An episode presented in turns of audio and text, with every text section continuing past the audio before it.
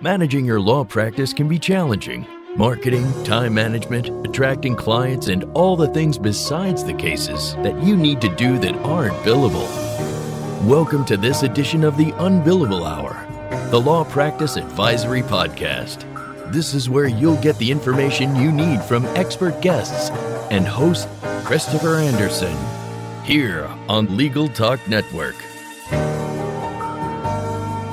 Welcome to the Unbillable Hour. I am your host, Christopher Anderson, and today's episode is about production with a focus we haven't really discussed in a while, um, which is legal tech. And, uh, you know, I, I recently went to Clio Cloud conference, say that three times fast, more easily said as ClioCon.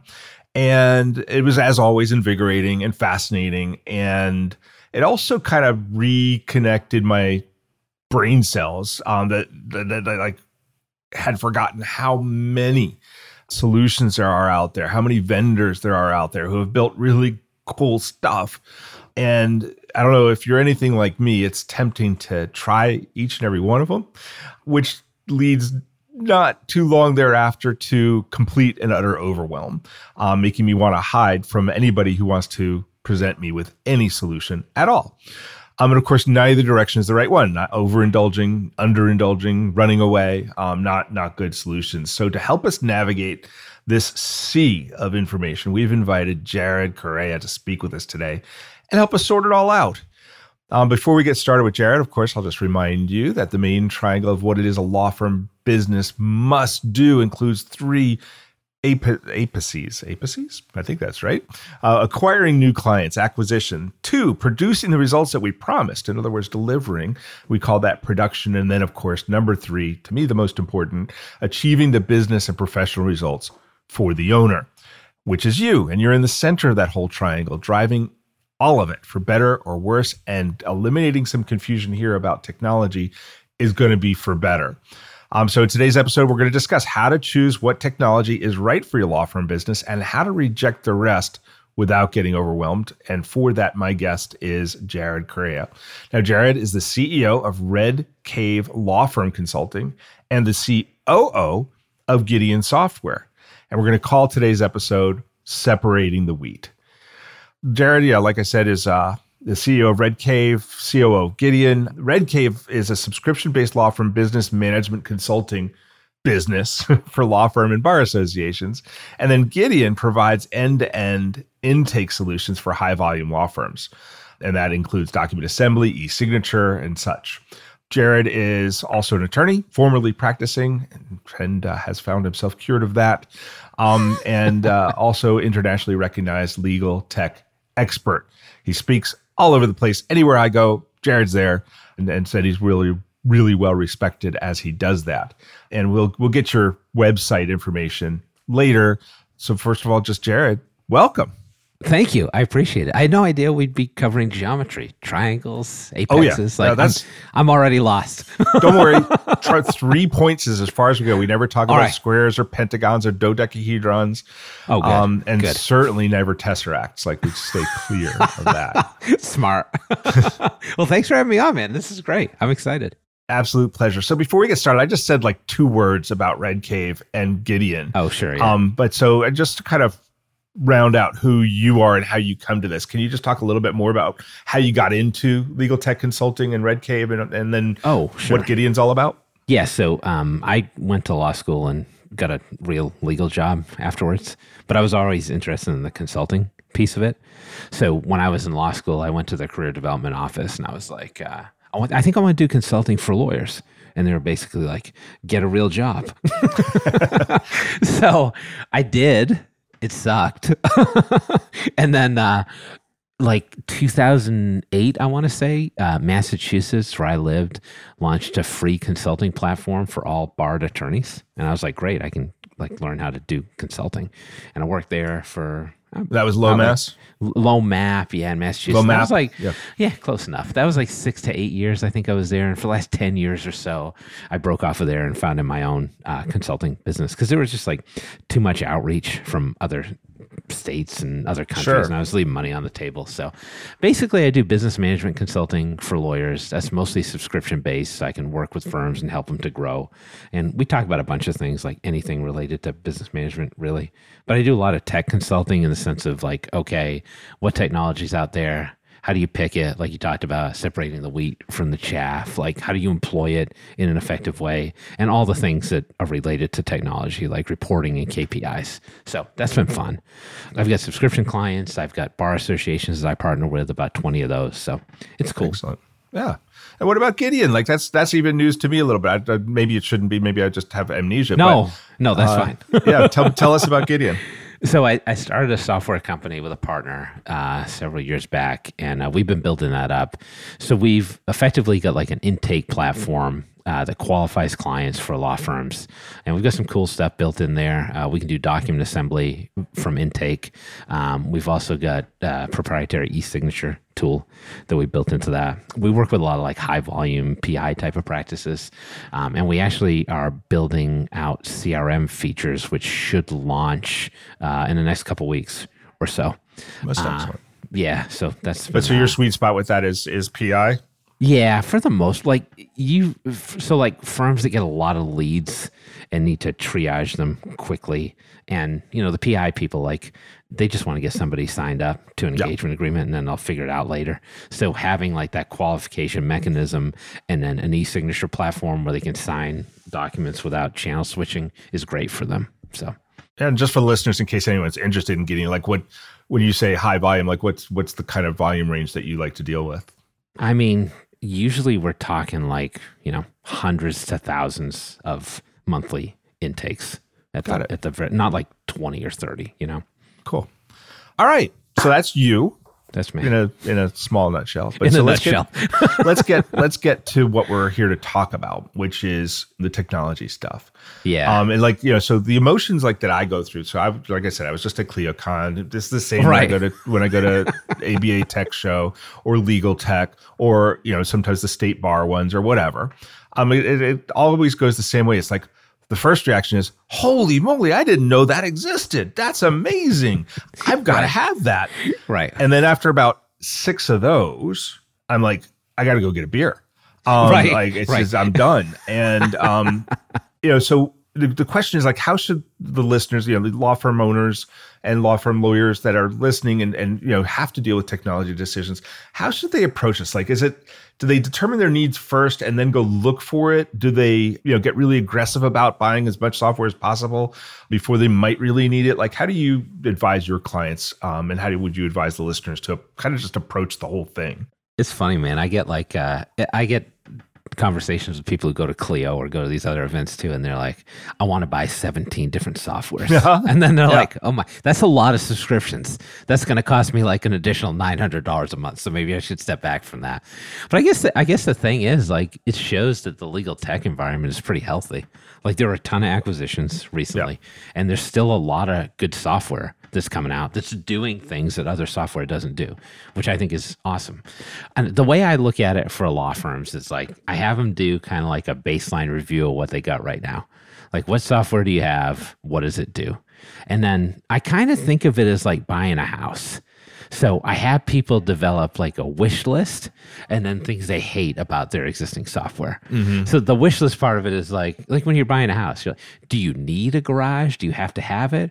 Or are you cool with like parking in the driveway? Right. And that may be a different question if you're living in New England versus living in Southern California. And so I try to get them to think of it in that way. And then I'm like, okay, what do you really hate about this software? What really needs to improve?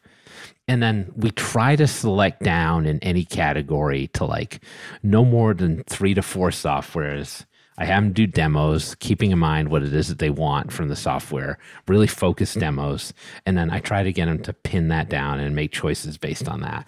That's usually the process I walk through. But I think the problem is like, like you said, like everybody's like, oh, that software is cool.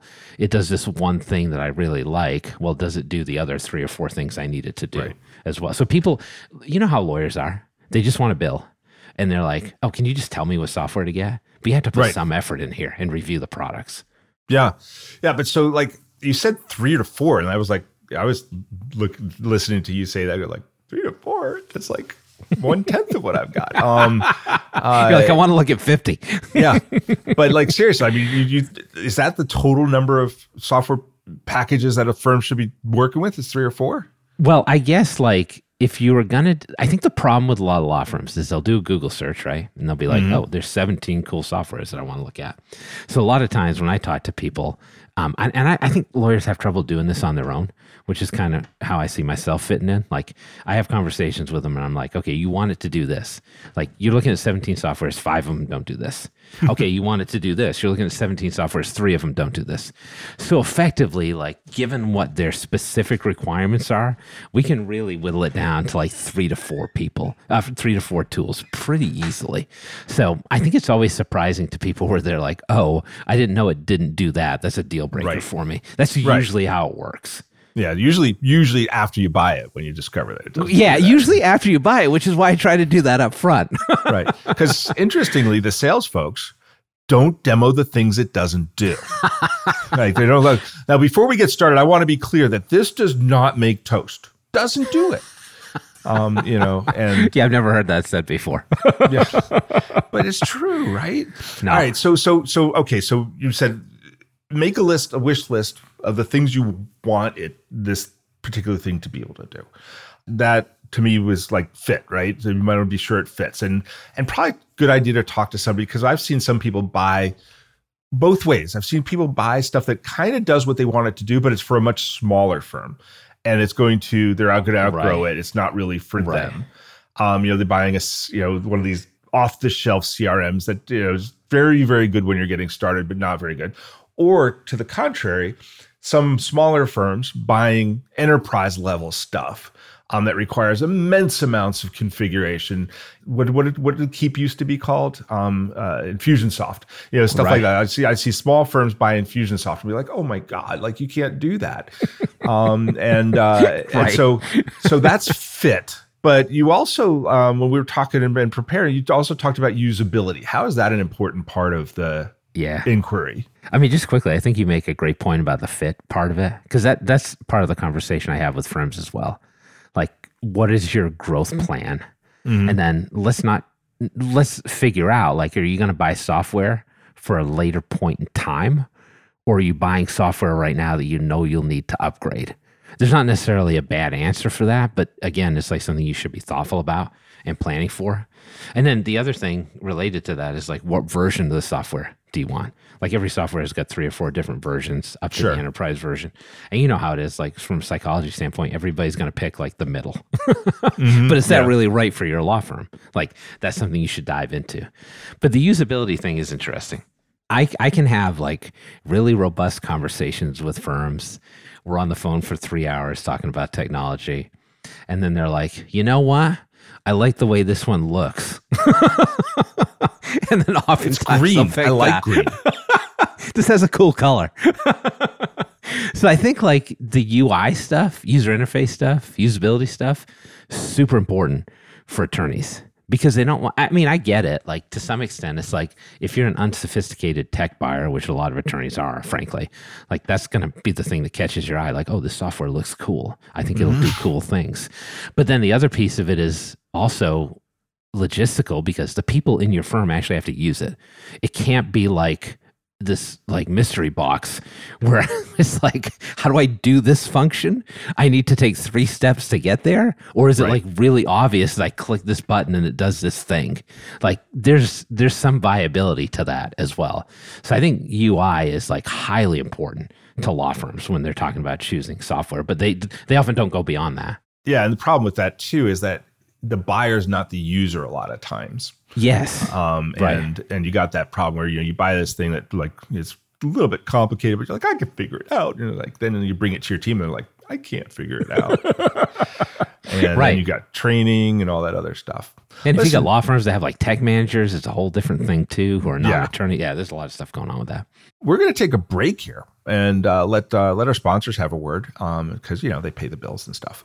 Uh, so we're going to let them do their thing, and uh, we're we're going to come back and we're going to turn our attention to a little bit of data security because you know to me that that sort of ebbs and flows over the years. People get more interested in it and less interested in it, but lately if people aren't getting interested in it, they need to be. So let's talk about that when we come back and a whole bunch of other stuff. But first, we'll hear from them. Delegate out those tasks that take up your time. Staffi can help you with your legal, administrative, marketing, and even client facing workload. Hiring Staffi's top notch bilingual virtual staff means Staffi does the recruiting, hiring, and training for you. Then, if you need a change, Staffi handles it. You get to concentrate on your strategic work. Schedule a free consultation at staffi.cc. That's S T A F I dot cc and get $500 off with code HAPPY24. Nearly 80% of people search for lawyers online. They visit websites and check reviews. If your site doesn't appear in the top search results or it presents poorly, you risk losing clients. That's why you must know how your firm stacks up on Google against the competition. See how your reviews impact clients' decisions and how you can get better results from your site. Get an unbiased marketing performance report in under a minute right now at Grow Law Firm. And that's growlawfirm.com slash unbillable. Once again, growlawfirm.com slash unbillable.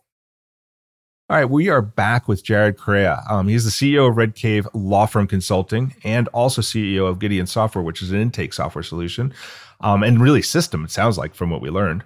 But we've been talking about law firms and vetting software and how to make decisions. And um, the the third piece of that that I wanted to talk to when we went to break was security. I think it was Jack Newton at Clio was talking about how law firms have really become as other businesses, banks and brokers and and doctors and medicine and all these other places have gotten really good at security. Law firms have kind of become the soft underbelly and we're and we and we we hold a treasure trove of information oh, that's Oh, valuable. And so what should people be thinking about when they're acquiring software? How should they be considering security? You know, like lawyers are not great at this. And I Yeah. will tell you, I probably get like, because I, I, like you, like I talk with a lot of law firms.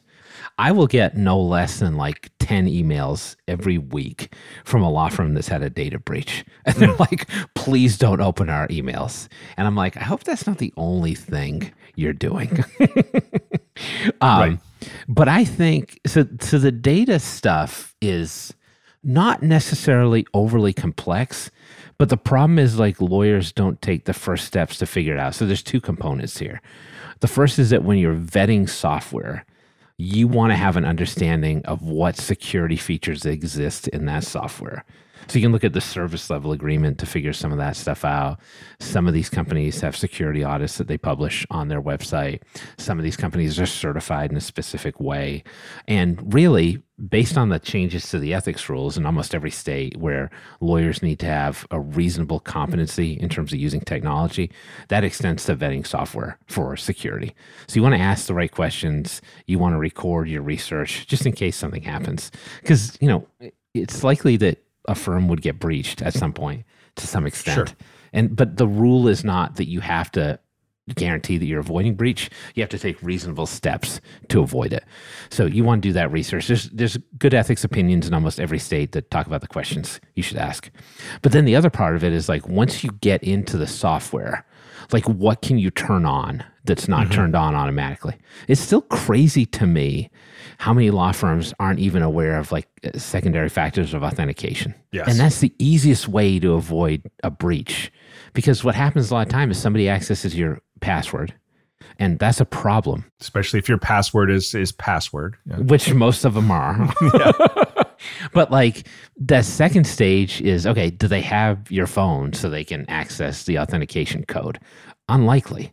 So Right. just just setting up that step protects you so much. But like software doesn't come out of the box with that. You have to set it up. You also Right. have to understand like the sharing capabilities of any software you're using, when data is encrypted, when it's not, when data is in transit, when it's moving, what effect that has. Like at a very baseline level, if you have strong passwords, secondary factors authentication, and you encrypt data when you should and don't send it via email, like that's 95% of the battle when it Sure. comes to data security. And lawyers should, like a lot of law firms don't even know that that's a thing that they can do. So I'd like you to repeat one thing because I think that'd be like the the cool thing for them to to look at. You said, you know, we were talking about, you know, the in case people didn't know what, what we meant. Like I think it's model rule one point one. Yes, um, has comment. It's not in the rule. It's not. Yeah, it's in the comments. That one one point one is just about competence, right? But in the in the comments, almost every state has now adopted the model comment from the ABA, which is that you, in addition to competence as a lawyer, you've got to actually have a competence as to the technology that you use. Or, and here's a new one don't use, right?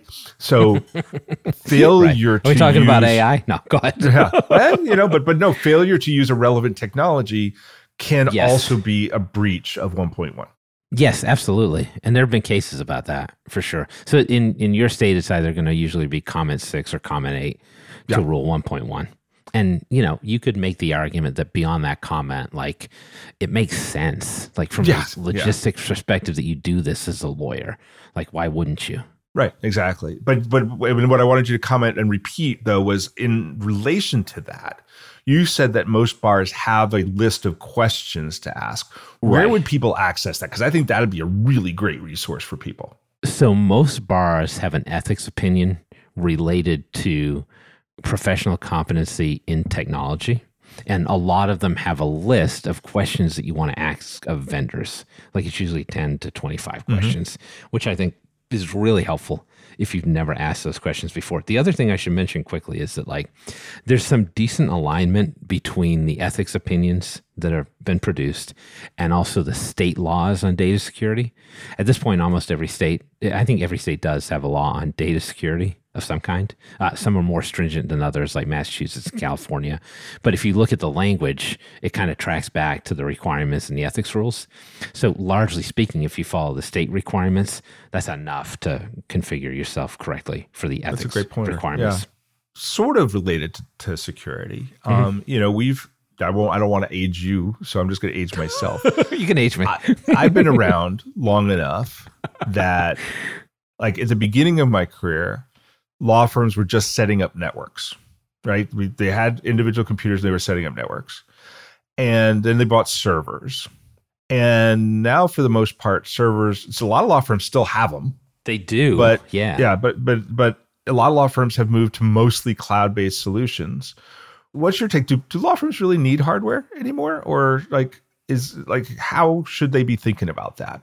Because there's a security bit about that too. Yeah, I think a lot of lawyers think the hardware is more secure. And so mm-hmm. that's why they want to have the physical servers. But it's largely about how you set it up. Like we just talked about like four or five different things you could do to secure cloud-based technology, which in a lot of cases is going to be more secure than physical hardware. Like what's to stop somebody from breaking into your office and stealing your server? Like I feel like the cloud is much more secure in a lot of ways. So the only hardware I would have if I was running a law firm is probably a laptop, a tablet, and a smartphone, and that's it. Mm-hmm. And I'd be accessing everything else on the cloud. Like that's even true if I have desktop software that I'm using, because I'm probably setting that desktop software up on a terminal server so I can access it via the cloud. Right. And I mean, it's it's not only a security thing; it's also like a logistics thing, an efficiency thing and this is a pandemic thing that happened with a lot of law firms. Like when the pandemic hit, I had all these law firms call me and they were like, I can't get to my server, can't get to my phones. And I'm like, hey, I got good news for you. There's an easy solution for that. So yeah. I, I, when I talk to law firms, like I, I'm like, I'm biased about it. Yeah, I, I want them off of hardware. This is costly. It's hard to maintain, and the cloud stuff is just so much easier. And at this point, like I had a law firm that I was talking to the other day, and they were like, "Well, is Microsoft safe?" I'm like, I hope so, because every law firm in the world uses it. yeah. And I was like, I, I, like to turn that question around. go like, who do you think is spending more money on being safe? Right. You or Microsoft? right. Like, you know, and the, great when they when people want to resist the cloud, like they they come up with these like James Bond scenarios, and like it's like just like is it safer than you? Is it safer than Peggy down the hall who p- pastes her password on her screen? Well, it's interesting because the state laws I was referencing, yeah, a lot of those have different requirements for the different size of business and the different resources that business has. So, actually, by law, Microsoft, Amazon, companies like that are required to have far superior security than a small law firm would. So, yeah. that's codified. Yeah, and, and and so why not take why not ride on that, right? Why not take advantage? I'll tell you a little anecdote. Then we're going to go to another break. But like, I I was working with a law firm who was giving me this hardware argument, like, no, our hardware is more secure. And so I was like, listen, tell you what, I want to review your situation. So I want, um, we're going to meet next Tuesday at your office. We're going to talk about it. And so and we're going to meet at eight o'clock. And so I go in at eight o'clock on Tuesday and like the place is on fire. Not literally, like people running around like crazy. right. We can't access any of our hardware, our software. We can't access, like the whole network's down. We don't know what's going on. and I'm like, yeah, is that really true? Yeah. Huh, that's really awful. Um, tell you what, why don't we go in this conference room? Let me tell you something. And then we went to the conference room. I said, the reason you can't access your software is um, I bribed your cleaning crew last night and came in here and I pulled out one Ethernet cable from from your server and I plugged it into my device that I've got sitting in that room right now, copying everything. Um, it's amazing. 50 bucks. 50 bucks. Now you want to talk to me about Microsoft and if they're safe?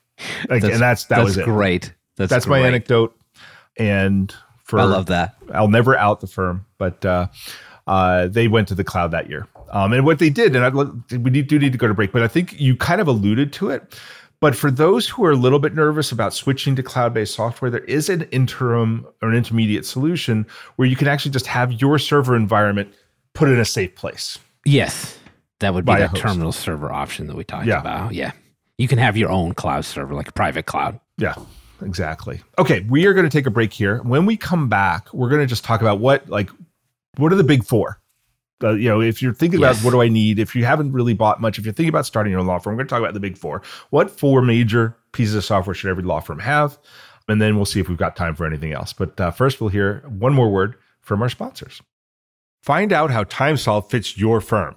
With six different ways to track time, surely one will fit, even on the go or quickly estimate flat fee projects.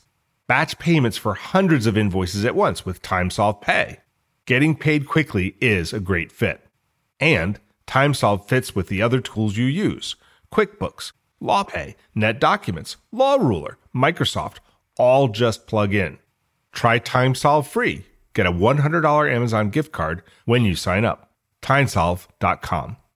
Law Clerk's nationwide network of talented freelance lawyers is trusted by thousands of law firms. Solo attorneys and firms can get help with project based work and also ongoing work via a subscription. Sign up is free and there are no monthly fees. You only pay when you delegate work. Plus, Law Clerk has a new app for your mobile device to help you manage the work you've delegated while you're on the go. Be sure to use referral code UNBILLABLE when you sign up at lawclerk.legal and we are back with Jared Correia. What I wanted to do is like if folks are just getting started, or even if they aren't, because maybe one of these four is not one of the ones they've got. Um, what would you say is like the core four? That's what we're going to call it, the core like four. Yeah. Um, software that that every law firm really should have. I think probably two of them are obvious, right? You need productivity software. And when I say productivity software, I know a lot of people may not know what that means. That's like email, calendar, document storage, that type of thing, and a whole bunch of other stuff like Google. These days, basically Microsoft, Microsoft Outlook and uh, uh, online uh, or uh, the Google suite of services. Right, and for and for most law firms, it's Microsoft, honestly. Yeah. Um, and then you need an accounting software, which is mostly QuickBooks, and then a smattering of other players, including Xero. And then the other two, I think a lot of law firms at this point have case management software or law practice management software which I really like because it's a relational database for law firms. So honestly, like I stopped practicing law really because like we had these like interminable case meetings all the time. Like I remember the first law firm I was at, like all these old partners would bring me in on a Saturday and we'd do a case review of every single case we had, like every week. And I was like, this is stupid. I should be at the beach. Like, isn't there a better way to organize this data? And lo and behold, there was. They just weren't using it. So right. if you get a case management software, especially a cloud based one, it can suck in all this information, attach it to a case. So I click a button on a matter and I see everything that's happening in that case in chronological order historically. It's beautiful. Um, so you got to have that, I think, because email doesn't do that. It's not a relational Yeah, database. It just tracks emails. You can organize in subfolders, but that's not the same thing. Um, and then the fourth, which is like more of a pandemic thing than anything else, Hmm. because lawyers started calling me on this, where they were like, okay, um, we don't know what to do. We've got leads, but they can't come to our office and sign a piece of paper because no one wants to touch our pen. And they can't like pay us a check because they can't come into the office. Like law firms had like all analog intake processes up Right. through 2020. And then they were like, oh my God, we have to build something from scratch now. So the fourth one would be CRM, customer relationship management software or lead management software. So, how do you get a lead to convert to a client in the firm? There's a whole pipeline for that. You can track your advertising, get reporting done through that. You can do marketing automation through that tool. Like, I think every law firm should have a CRM, even the small ones. And then it depends on what one you buy. Like you were talking Sure. about, if you're a solo lawyer, you don't need to get Infusionsoft, but you can get Or a smaller be, yeah. product. Yeah, like there's so many options out there now to look at, but you want to have something. So Yeah. those are the big four as far as I'm concerned: CRM, law practice management, productivity software, and accounting software. And you unify all those because they're cloud based and you swap data back and forth. It's a good deal. which gives us a great segue. You unify all those. Some of them actually have built-in integrations one to the other. Right. Some don't. Is that and some don't. Is that a must? Like do you need to have the built-in integration or like how should law firms think about that? I mean, ideally, you want to have what I would call a direct integration or built in integration, which is that two companies work together and they're like, hey, we're going to move data back and forth between our products. I'm writing to your API, you're writing to my API, which is just a fancy way of saying like these softwares can share data with each other. So you can drop your time and billing information into Xero or QuickBooks pretty easily. You can archive emails with your case management software, that kind of thing. The good thing about direct integrations is that they usually have more features and they don't cost anything. If you don't have a direct integration, you got two options. One is you could create an indirect integration using a third party software. Like Zapier is probably the most popular tool that does this. But you could have two companies that don't have a direct integration, but they've both written for Zapier's API. So I could connect like Google Forms to my case management software, for example. Now, the problem with that is because there's a third party that needs to get paid, depending on how many of these things you set up, depending on how many triggers you build, your cost starts to ramp up a little bit. So it's not I, ideal. I would never have believed that yeah, third-party integration software like Zapier, for me, Zapier, I would be paying them more than I pay some of my software. Yeah. I know it's wild, isn't it? Like Yeah. it's kind of like, like, what does it do? It's pipes. Exactly. It's pipes. Exactly. It's funny. It's kind of like I remember when people started ditching cable, and it was like, "Oh, great! I'm gonna have like a streaming service that I can buy, and it's gonna cost me thirty bucks a month." Now I got like a million streaming services. It's the same type of thing.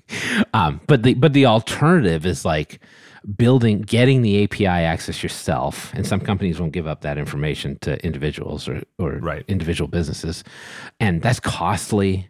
And you got to maintain it because these APIs break all the time. Because Oh Because yeah, or they just change them.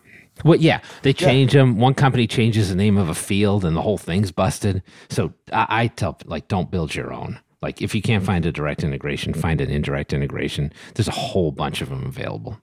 All right, so I want to wrap this with the hot topic. Oh yeah, Again, ClioCon was all about it, but I mean, if you haven't noticed it this year, um, you ain't paying attention. Um, and that's AI, artificial intelligence. It's Yeah. all the buzz. Everybody's talking about how law firms are really, really ripe for disruption. Of course, again, spent three always? decades being told how law firms are really ripe for disruption by X, Y, and Z. Um, right. but I kind of think it's true. So, how does AI fit into the, what we've been talking about? How can lawyers, what should lawyers be thinking about in choosing to get some of that AI? Like, I mean, like, I- like, how do they wrap their minds around this? What is it? What what should they be thinking about over the next year? That's going to be somebody's slogan now. Get some of that AI. I guess. that- I guess I'm thinking of three things. Like one is if you haven't tried it yet, just check it out. Do something stupid on like ChatGPT or Google Bard or whatever. Like my son likes these sports drinks called Prime, which are like crazy popular now. And uh, so I'm like, let's make our own. Let's build a recipe on ChatGPT. Can do that for you. I'm like, okay, give me this recipe, remove the caffeine, make it a flavor, like that kind of thing. So just get used to it. Uh, the other thing is that there's AI happening being utilized in products you're already using. So we talked about Right. Microsoft. Like, it, it's funny. Like when you're drafting an email in Microsoft or a Word document, they've got these phrase completions now. And I talk to people, and they're like, "Oh my god! Like I would have said that." Of course, because they're monitoring what you're doing. they're implementing AI. That's like an AI tool that you're using every day I without even that. realizing it. Yeah, They know. they know. They know. Um, Google search has an AI component now. It's coming everywhere. So get used to that stuff and understand how it works. Um, and then what you're starting to see now, which I think is like probably eventually going to be the fullest flowering of this, is that you've got legal technology companies using AI and releasing AI features at a pretty rapid rate. Some companies have been doing this for a long time. Like eDiscovery has been using AI forever. Um, legal research companies have been using AI forever. But now you're seeing a push in like case management software companies. Like you went to ClioCon, they released a bunch of AI related features. Filevine just launched a bunch of AI release related features. Right now, they're fairly simple in the sense that they're relying a lot on generative AI right. which is you ask a question or create a prompt and the AI spits out the answer. So you're seeing things like medical record summaries, that kind of thing. But it's going to get more sophisticated over the course of time. Data is going to become more involved. And what I like about those is that's a closed environment. So one of the problems with AI is that it hallucinates. It makes things up Right, if right, it thinks yeah. you can give you an answer. But if you're researching in Thomson Reuters, Westlaw, which just acquired uh, Casetext, which had a feature called CoCounsel, which is AI assisted legal research, like you know the cites are going to be good because they're drawing from the cites that Westlaw Right. has.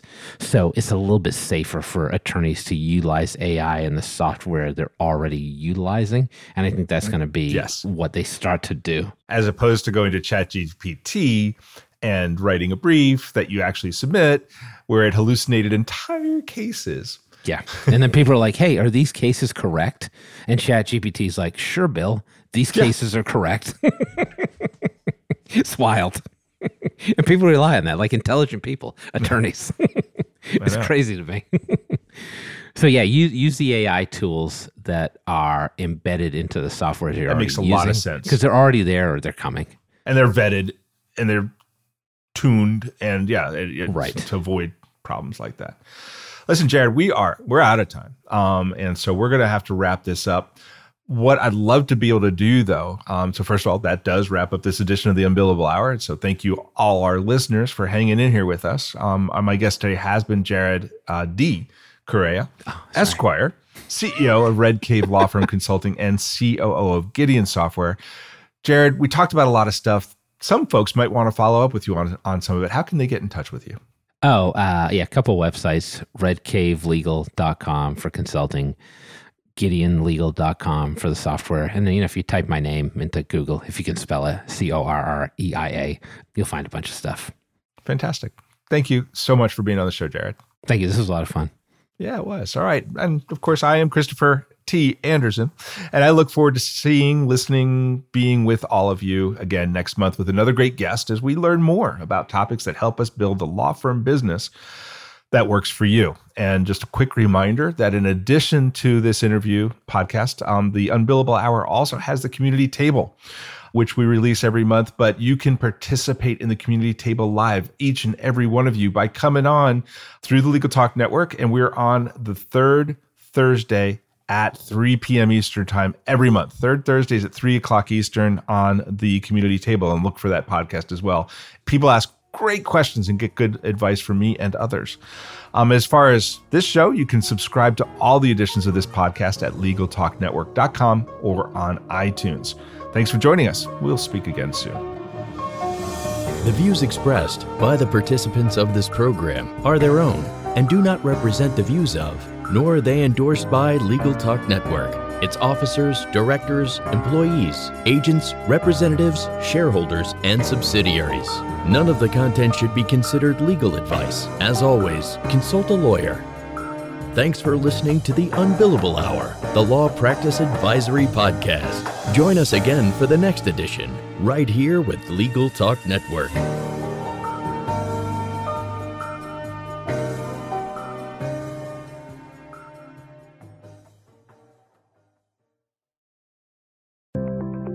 Learn by doing with Practicing Law Institute's award winning on demand interactive programs.